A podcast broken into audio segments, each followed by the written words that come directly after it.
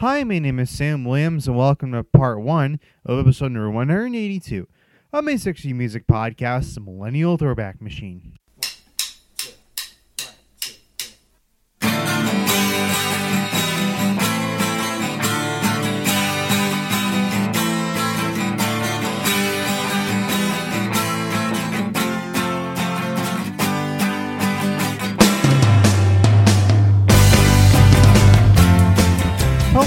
So, first of all, I'd like to welcome all you to part one of episode number 182 of my 60 Music Podcast, The Millennial Throwback Machine.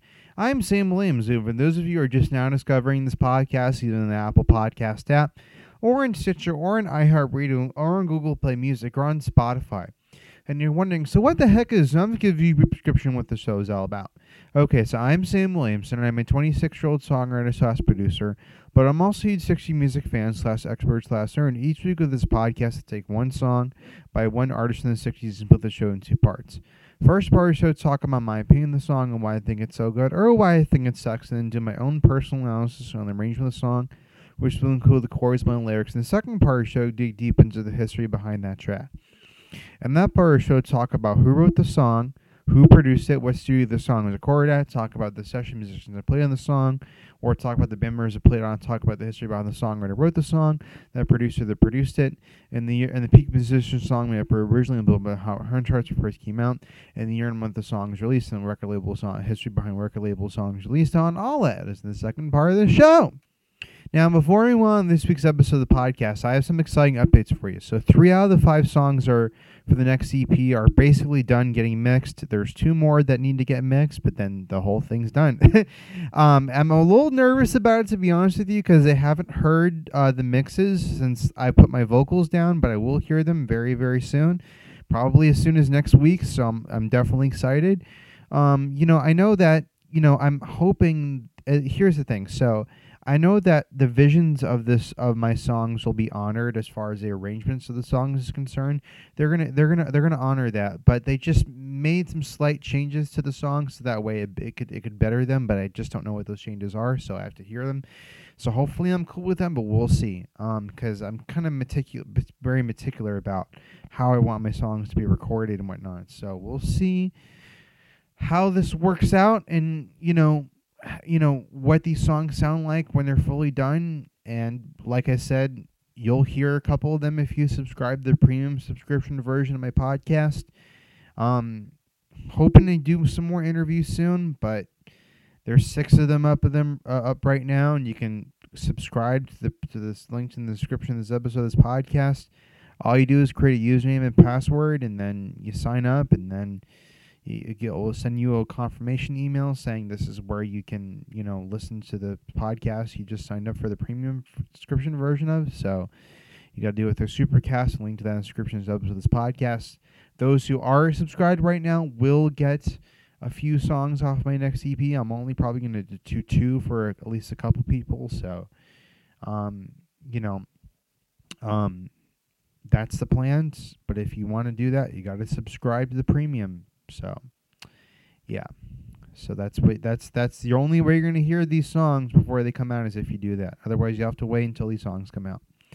Um, like I said before, I'm not making hard decisions on hard release dates until I have the artwork and the master recordings back. So, as soon as that happens, which will happen very very soon, I'll make it make make up my mind as to when I want to release these songs and the release date for the full EP. Um, you know, I'm just trying to figure out uh, the the sequencing of how many months do I want to have bet- between single releases and when the final release date for the full EP. I don't know. Still trying to figure that out, but um, but it will happen soon. Our work is getting worked on, so that's all good. So brainstorming ideas for kind of what kind of artwork I want for this EP, and it's coming, and you guys are gonna freaking love it. It's gonna be so good. Oh man, I'm so excited. Oh shit. So anyways, um, I'll stop talking about that and let's get let's move on to this week's episode and this week's song. All right, so um, as traditional with this podcast, I always strive to do something different every week with the show. I always try to do something that is, you know, is you know whatever I did last week. You're gonna hear the polar opposite of of of of the last song that I did. Now, last week I, covered Somebody Love and White Rabbit. I talked about you know psychedelic rock, and I and I did pretty good uh, analysis on the song and uh, you know the the arrangement, and I talked about the history behind Jefferson Airplane. I talked about psychedelic rock again. And by the way, you know the whole the, that whole genre of music swept over across the pond too with Cream too. So there was there was you know w- the the folk the folky musicians of England also got into the drugs and you know and also that happened over in the UK as well. So that's a whole other story. But now let's talk about something completely different. Let's do a completely different song from last week. Okay. So here's the thing about this song.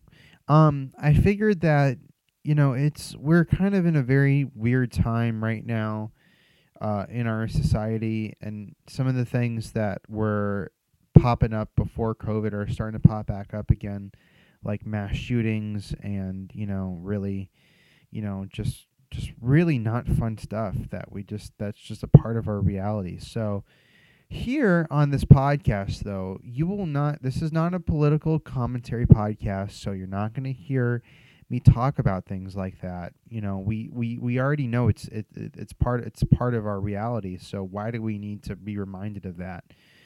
Um, you know, so uh, basically, um, I'm when I when I when I do this podcast, it's going to be an escape from uh you know the uh, you know the the daily reality which we deal with all the time with mass shootings and you know other nasty stuff like anti-abortion stuff like that. But now let's talk about something different.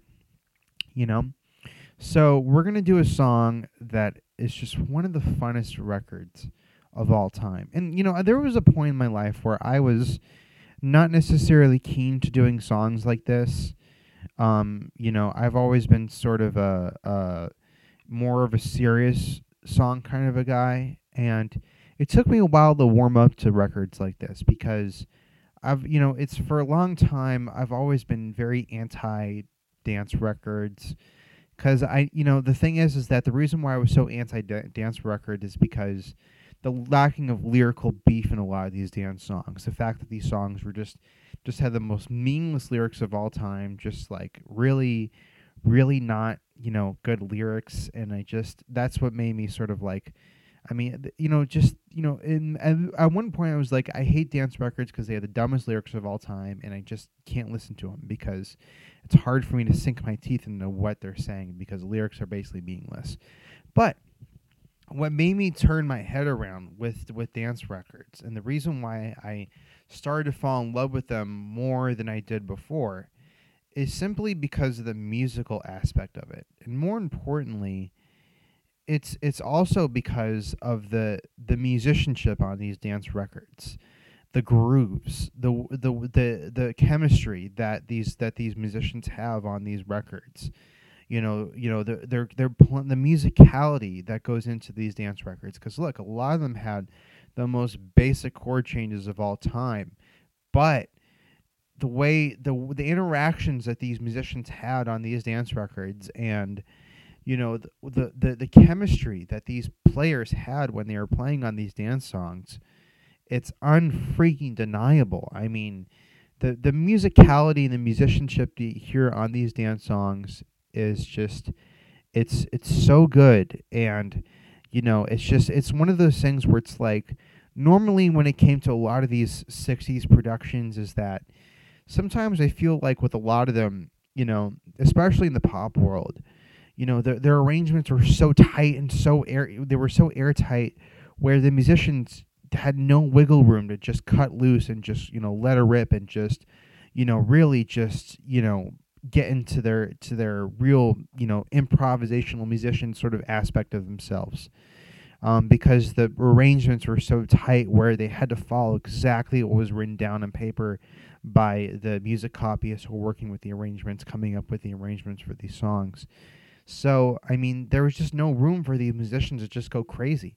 But on records like this this was a completely different story because on records like this you can just hear the musicians go nuts. I mean, these guys, they're just going absolutely ape shit. And that's the fun part about listening to records like this is that you can really hear the musicians just cut loose and they're just having a great time and it's just it's fun fun fun had by all for for recording sessions for songs like this.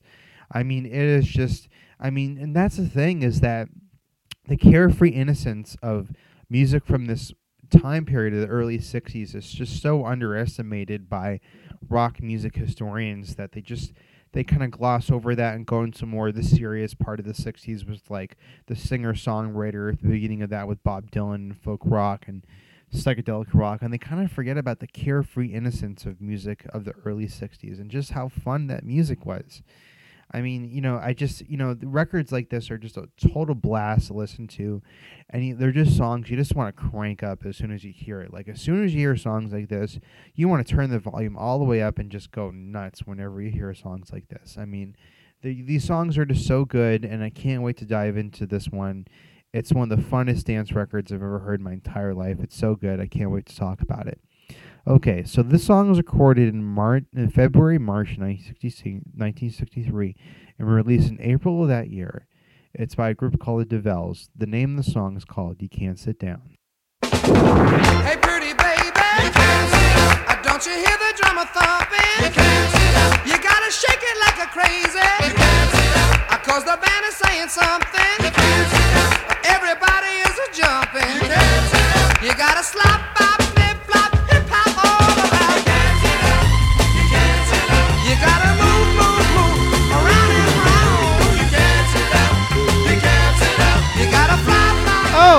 man, this record kicks ass. Holy shit. Man, this is one of those records that just it is it is balls to the wall rock and roll and holy crap do I like this song.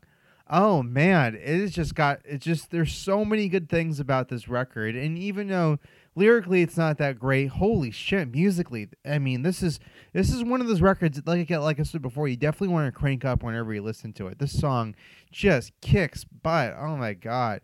And we're talking about what makes the song so good, both musically, but not kind of s- skim over the lyrics because it's the song doesn't have the deepest lyrics. But we gotta talk about the song's music.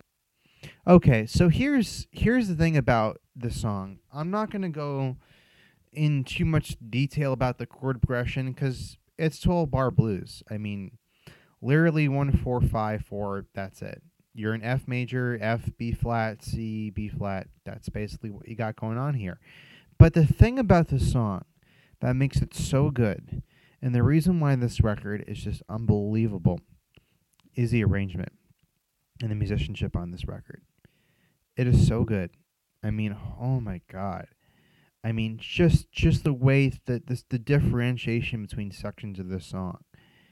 I mean, just listen to how in the in the verses it, it, there are certain sections where it's totally sparse, where you don't hear anything except for hand claps, and you hear you know like little little stabs of the chord changes. Like you hear the da da da, you hear that you hear that sort of hook with the organ and the bass and the guitar, and then you hear the hand claps, and then you just hear sort of the the the you know just this is when it really kind of this is the most high energy part of the song because, I mean literally from the f- zero one into the into the first second of the song, you just hear that organ come in that that where it is that it does that you know hand swell thing and then just jumps right in. And holy shit that is one of the greatest sounds ever i mean when you just hear the organ come in and then you just hear the, the hand claps and then you just hear the the, the, the, band come in just oh so slightly with that rhythm that the that part it's kind of like a one four kind of a groove going on there at the B flat and you just hear hear the slight change to the the harmony. Oh my god! I mean, this record is just so good, and also, really, when the song that that's just a warm up, right? Kind of kind of get you get you loose, get you on the dance floor, and then once the drums come in, you hear the drummer playing that fill, right? That just really just gets you going. And then you just every everything just goes so crazy once you get into the chorus. Holy shit! I mean, the, the band is just cooking. The organ player is going absolutely insane, playing all this, uh, playing this this really cool counter melody, and then you hear the drummer just going nuts, just playing this this groove that is just so infectious, and you're like, wow. I mean, you just cannot help but just get your body moving when this song comes on. I mean, it is just like really, really cool. I mean, it, it, you know, you hear that and it's just unbelievable. Holy shit! And here, here is the other thing about this song too. You just you hear the hear the organ right, and the organ is just just just crazy. I mean, this guy is just going nuts. I mean, he it, the the energy in the song is so high, and the organ just oh my god, he the the riff is so so high energy. I mean, this I mean, he's just you can tell they're just having a ball. They're having so much fun when they were recording the song. I mean, it's just the, the, it's so intense at the same time though, but it's so good. And also the other thing is the bass line on this record is super cool too. Now here's the other thing I want to mention is that sometimes a lot of times in in pop music and rock and roll too within the 60s, you know, I mean there aren't there there are some songs that are, you know, bass heavy, but not everything is super bass heavy. I mean, for a lot of times in certain genres, subgenres of rock and roll at this point in the 60s, the bass line's kind of an afterthought. The bass line's not very important. But then you hear other things too in the arrangement that kind of distract you from the bass line, but the bass line's whatever. Just do something basic, something not too complicated. But the thing is about this song is that this is one of the cool this song is one of the coolest bass lines ever. And the way it's mixed on this record is incredible too. Like, you know, the bass is recorded really, really hot on this song. And when you listen to most mixes of this song, you'll hear the bass loud and clear, especially if you have good headphones and you're listening to this record through a good pair of speakers. I mean, you're always going to hear that bass. I mean, even through mono versions, stereo versions, this bass, that bass is just like it's undeniable. I mean, you hear you hear that bass line, and you kind of it kind of makes you even if you don't know how to play bass at all, it makes you want to pick up that instrument, try to figure out what the hell the bass player is doing, because it's so intricate. I mean, there's there's so many different things going on within within uh, within his parts that he's playing. It makes you really want to figure out like, okay, what is he doing? And all, that's the other thing about this song is that it's also an electric bass part.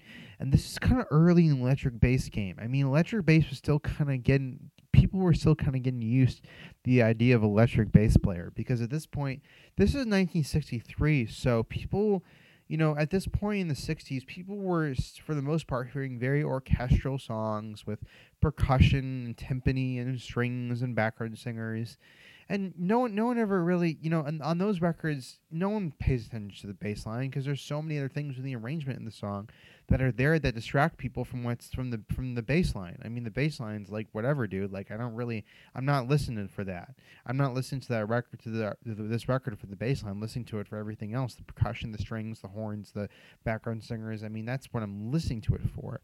But the thing is about this song is that you, when you hear that, when you hear the, the electric bass part, it just it's so infectious and so grooving that it, it, it's sort of on the cusp of what James Jamerson would do later on in the 60s and kind of what he was already doing at this point in the 60s because he was getting there with his bass lines. His bass lines were getting even more and more complicated. I mean, this kind of came out around the time of Mickey's Monkey, so, you know, the, the bass lines were kind of getting really starting to get complicated. And James Jamerson was just beginning to sort of plug in and play his electric ba- electric P bass, but he was still kind of committed to his upright bass. So this is kind of early in the electric bass game, and sometimes electric bass parts are not super like you know, they're not grooving. I mean, they're kind of melodic. They kind of have something that is not like but this is just like i mean this is a ba- electric bass driven song for sure it is so so good I love love this record, and also the saxophone.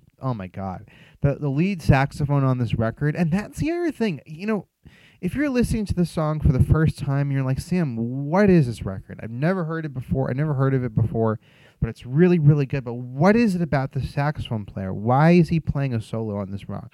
Why don't they just get someone to play lead guitar? Well, guess what? This is the early '60s, so at this point in the game lead guitar wasn't on wasn't like the the top line priority for for for for rock and roll records.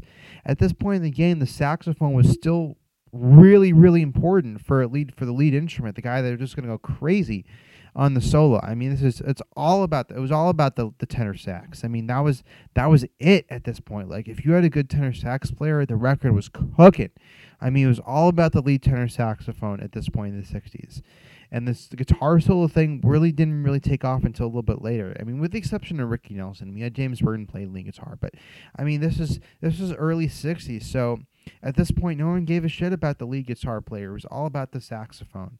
That was that was the prominent instrument in rock and roll at this point in the early '60s. It was all about the lead saxophone, and and you know if you think about it, that's kind of interesting to think about because nowadays you you don't even hear saxophone at all in mainstream music. It's like whatever. It's like I don't even lead saxophone solo. Ooh, that sounds cheesy. Well, guess what? It wasn't cheesy back then.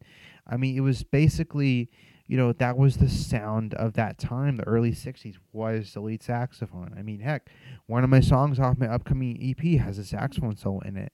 And it's just, it's a lost art form having a lead saxophone solo on a record. You don't hear it anymore. It's pretty much non existent nowadays, but that was what was going on back in the 60s. So there you have it. So I hope you, hope you learned something from that. I mean, I mean, obviously, if you're a boomer, you're like, okay, yeah, of course I knew that. I mean, I was there, so I heard these songs when they were brand new. Of course, that that was a saxophone part. You know, I know I knew about lead saxophone solos. But if you're a millennial or a Gen Z, that you know, it might be something you didn't know already. So I hope you found that educational, and also like uh, the other cool parts about this song, I mean, I just love this solo on this record. The saxophone solo just goes nuts. I mean, he's just really ripping it so hard on this song. I mean, he's just going crazy. And then the hand claps are taking over, and you just hear like the, the, the drummer just doing all these crazy fills that are just so split second, so fast. I mean, it just, this record just grooves. I mean, holy shit. I mean, like, this is just like and that's really the cool thing about this record. Like, you know, the call and response vocal parts too are really cool as well. When the when the background vocals sing the sing the, the hook of the song, that's awesome too. Like you can't sit down, you can't sit down. I mean, that is so cool. And then, you know, it's just this record is unbelievable. And now I'm gonna briefly get into the song's lyrics and kind of talk about you know, I'm not going to talk about this in depth, but I'm just going to show you kind of like give you some good context of lyrics for this song. Okay, so here's the thing about dance records from the 60s and why they're not the greatest lyrically. And this is what this is something that kind of that's kind of turned me off from a lot of them for many many years.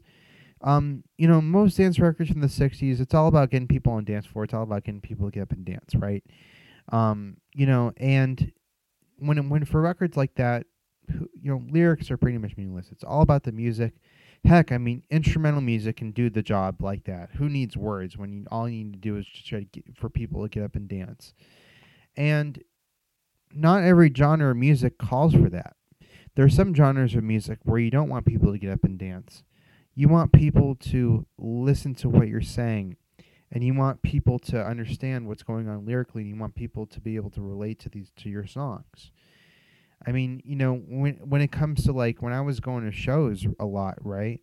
I would go to like singer songwriter nights, and you nobody was getting up and dancing because people. That was sort of that sort of a, an environment where you need to just sit down or stand up and just listen carefully and not dance because a lot of songs called for that, and it was the same back in the '60s. I mean, you know, a lot of songs just called for people to just sit down, and so, or stand up and listen and just try to understand what the singer is singing. Because the lyrics are you know in a lot of songs 60s were very important and this, and but this is sort of one of those songs in the 60s where really it's all about the groove and it's just about people. It's just it, the whole point of the song is to get people to get up and dance. So there there is no there's no need for people to like try to figure out the the deeper meaning behind the lyrics of the song because there's the song doesn't have any deep deeper meaning behind the lyrics of it. It's just it's just a fun dance song. I mean, it's all about, you know, you can't sit down, can't sit down, gonna fly, fly, fly off the ground. You know, can't sit down, can't sit down, gonna move, move, move right off the ground. I mean, it's kind of like, you know, it's just basically eh, the whole point of the song is that when, you know, when you hear the song, you can't sit down, you got to get up and dance. That's kind of the point of the song, right? And you know, yes, there's some outdated, you know, lyrical phrases like the hippie, you know, and which is kind of interesting about it because like this is 1963. You know, people weren't really using the term hippie at that point in 1963. You know, so that's kind of cool because the hippie was more of a late 60s term, but this was kind of cool you hearing this kind of early in 1963. And then, and then here's the other thing. So, if you happen to listen to this song, and you know, one of the first lines of lyrics in this song is when you're on South Street, um, and you're and if you if you if you're not from Philadelphia, you're not going to know where that's where that area is. So let me just kind of explain to you something about that area for a minute and just talk about with that with you for a second. South Street was a very artsy, very you know, uh, quirky, fun little area in Philadelphia in the 60s and now it's not it's kind of run down and a lot of shit happens i just heard about a mass shooting that happened over there in south street so it's kind of it's kind of it's it's not as fun as it used to be but um at the time it was where a lot of the you know the cool people were at in philadelphia. I mean there were there were small little artsy businesses. There were like a lot of there's a lot of fun stuff to do on south street in philadelphia back in the 60s it was it was a good time you know? So i mean you know it was just it was just a, it was just a nice little part of philadelphia back in the 60s and you know that's where the songs are recorded at and you know i'll talk more about this next week but a lot of the songs that were recorded by the same label had cultural references to the east coast where the songs recorded so that you know that's kind of south street was an area in philadelphia so i mean i don't if you listen to the song and you're not from Philadelphia, there you go. There's your answer. If you're wondering exactly what that lyrics means, and I'm sure if you're listening to this from you're from Philly, be like, Sam, I know exactly where South Street is. I'm from Philly. That's where I grew up. You know, so I know exactly what you're talking about, where you're where you're talking about. But not everyone who listens to my podcast is from the area, so you might not have a clue where that area is. Um, you know, so I just wanted to kind of enlighten you about that. But I mean, yeah, I mean, this is just like um, you know, the song, you know, it's it's one of those things where it's like you're not gonna. It, there's not a whole lot going on lyrically.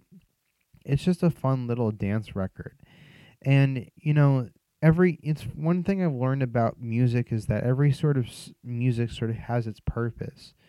Um, you know, some songs are are meant to, you know, um, you know, get people up and dance and get people moving and then some songs that are you know that you know are, are basically you know are are meant to th- make you think about something or make you feel some kind of an emotion uh you know and you know this is just one of those happy good time songs that the whole purpose of it is to, is to just get you to get up and dance when you're at a party or at a show and I've been to certain shows like that in LA. I mean, when I saw Tom Kenny the Hi-Seas, that was the atmosphere of this of you know of of of of the show. I mean, it wasn't one of those serious singer songwriter shows. It was a fun, you know, cover song dance party. That's basically however every single show that he does. It's basically just like that. You know, especially when he plays at the farmers market in, in West Hollywood, so and the Grove. So, and he should cover this song. I think I think it would be a good fit for him. It fits him exactly. If it's the exact kind of vibe that he get that he gives to people when he plays these when he plays his stu- set. So yeah, I mean, that's something kind of has to kind of have to. Eh, that's a that's something that I've just learned, you know, over the years. I mean, you know, but I've I for me, I've always been more attracted to more serious songs because I've always been somebody that you know thinks that lyric lyrics are very important when it comes to songs because it helps get helps you know non musicians connect the music you know, you know, when people hear lyrics of the songs, they're able to connect to those songs more. But you know, again, like you know, there's also the power of music and getting people to get up and move and dance, and this is one of those songs that does that. So, at that point, lyrics are not important. But I mean, in a lot more instances, in a lot of other genres of music, lyrics are important. You know, the message is important, the emotion is important that the lyrics give off.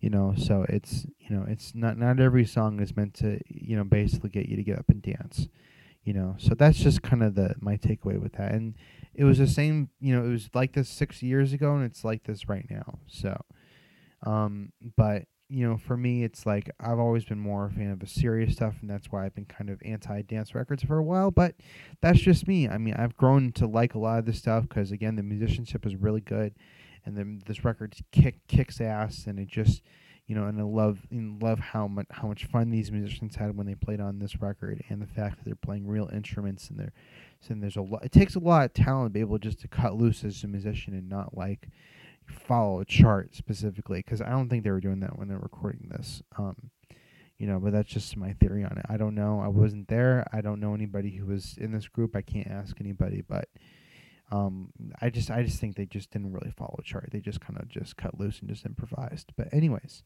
um, so yeah, that concludes this week's episode.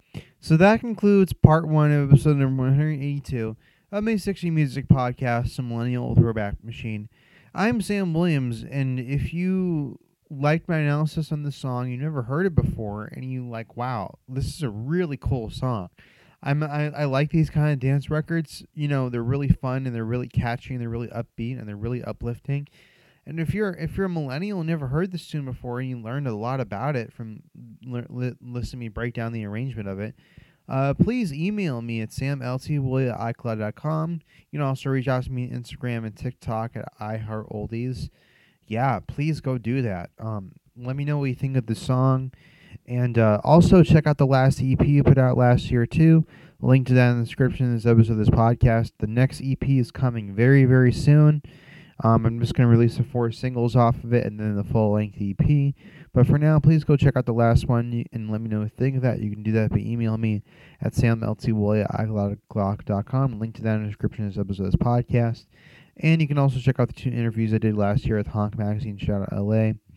I'm hoping to do more interviews soon, but I feel like I'm going to have to tap into some, you know, I'm going to need some help with getting more publicity and some more press because um, I just I feel like I, I've gotten the ones I've been able to get without any press. But yeah, so um, definitely email me uh, after reading those interviews if you like them. If you you know if you if you if you want to meet me in person, if you're based in LA, please go do that. I would love to do that. I don't I don't want to be a stranger with you. Definitely want to meet you in person if you're based in LA after reading those interviews. And if you did, please email me at at You can also reach out to me on Instagram at iHeartOldies. And another thing you can do is you can check out um, the Spotify and YouTube playlist for this podcast. There you'll be able to find all the songs that I've talked about on my show so far, including some of the ones I mentioned in interview episodes and last week's song too, and this week's song. And if you liked those playlists and you would like to let me know what you think of them, um, you know, or if you'd like to send me suggestions for songs to talk about next time podcast that I having it, please email those ideas to me at samltwilli.com, or you can also reach out to me on Instagram, iHeartOldies, and you can check out the official Red Bull merch store for this podcast. You'll be able to find all the super cool merch, and that's one way you can support me with this podcast, other than subscribing the premium subscription version of this podcast. Please go do that. Um, you can check out the merch and let me know what you think of the merch items in the store and the price of each item in the store. Please do that. You can you can email me at samltwilli.com. You can also reach out to me on Instagram at oldies, and TikTok the same username. Also, check out the last u- music video put out for "Keeper in My Back Pocket." That was such a fun music video. I'm actually so right now is actually the kind of the one year anniversary of when we shot the music video, because um, we shot it like the second week of June, and I put it out in July, and the song came out in March. So, um, you know, I'm I did shoot another music video, but like I said, the next I re-record the song that we shot a music video for Turquoise Apricot. Um, so hopefully I'll get the re-recording of, the, of that back soon, and we can shoot extra footage for the for the music video for that song. So hopefully that happens soon. You know, definitely let me know. I'll definitely let you guys know when that happens. Um, but so far, no forward movement with that yet. But yeah. So, anyways, um, that's kind of what's happening with me, and uh, like I said before, three out of five songs for the EP are mixed. Um, so by the time, probably by next week, is when I'll be able to hear the songs before they get sent off to mastering. And the songs get mastered, and that's it. And then we'll get to figure out the artwork for the songs and for the singles, and then that's when I get to decide the fun part, which is figure out when I'm going to release these songs because I don't know yet.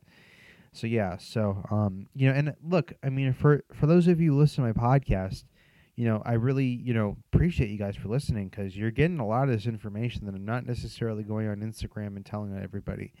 So you're gonna. This is kind of exclusive information just for people listening to my podcast. So I appreciate you guys for listening. So I really do. So Um, next week we'll dive into the history behind you know the label songs released on, the musicians that played on it, and talk about that too. So anyway, so I'm Sam Williams, and thank you guys for joining me for this week's episode of my podcast, The Millennial Throwback Machine. Until next week, please keep things moving.